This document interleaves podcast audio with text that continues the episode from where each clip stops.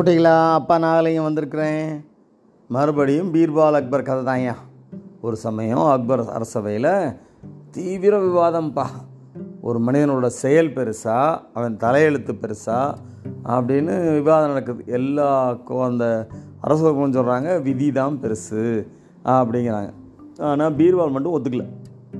இல்லை இல்லை விதியை அவன் தைரியத்தால் வெல்ல முடியும் அப்படின்னு அவர் சொல்கிறார் அக்பர் மகாராஜ் என்ன பண்ணுறாரு யானை பானை கூப்பிட்டு பீர்பால் ரெகுலராக வர்ற பாதை தெரியும்ல? அது குறுகலான பாதை. ஒரு ஆள் தான் போக முடியும்.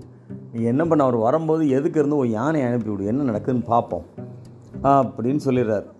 அடுத்த நாள் பீர்பால் கோர்ட்லேருந்து போயிருக்கார் வீட்டுக்கு. எதிர்க்க பார்த்தா யானை பான்றார் அந்த பாதை குறுகலான பாதை. ரெண்டு பேரும் போக முடியாது. அந்த யானைப்பா என்ன பண்ணுறான் யானையை சீண்டி விட்டு அங்கே சொல்லி சீண்டி விட்டு உள்ளே அனுப்பி விட்றான். அது கோவத்தில் வேகமாக ஓடி வருது யானை.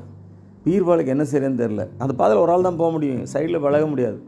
பார்த்தா பக்கத்தில் அவர் சுற்றி முற்றியும் பார்க்குறாரு ஒரு நாய் பலவீனமாக வீக்காக படுத்துருக்கு.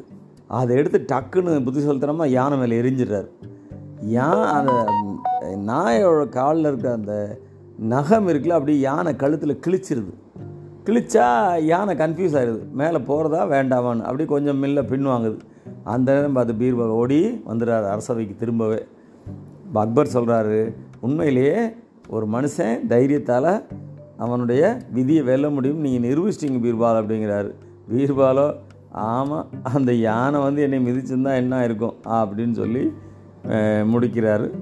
இன்னொரு நாள் இன்னொரு கதையோட அப்பா வந்து உங்களை சந்திக்கிறேன். அதுவரை நன்றி வணக்கம்.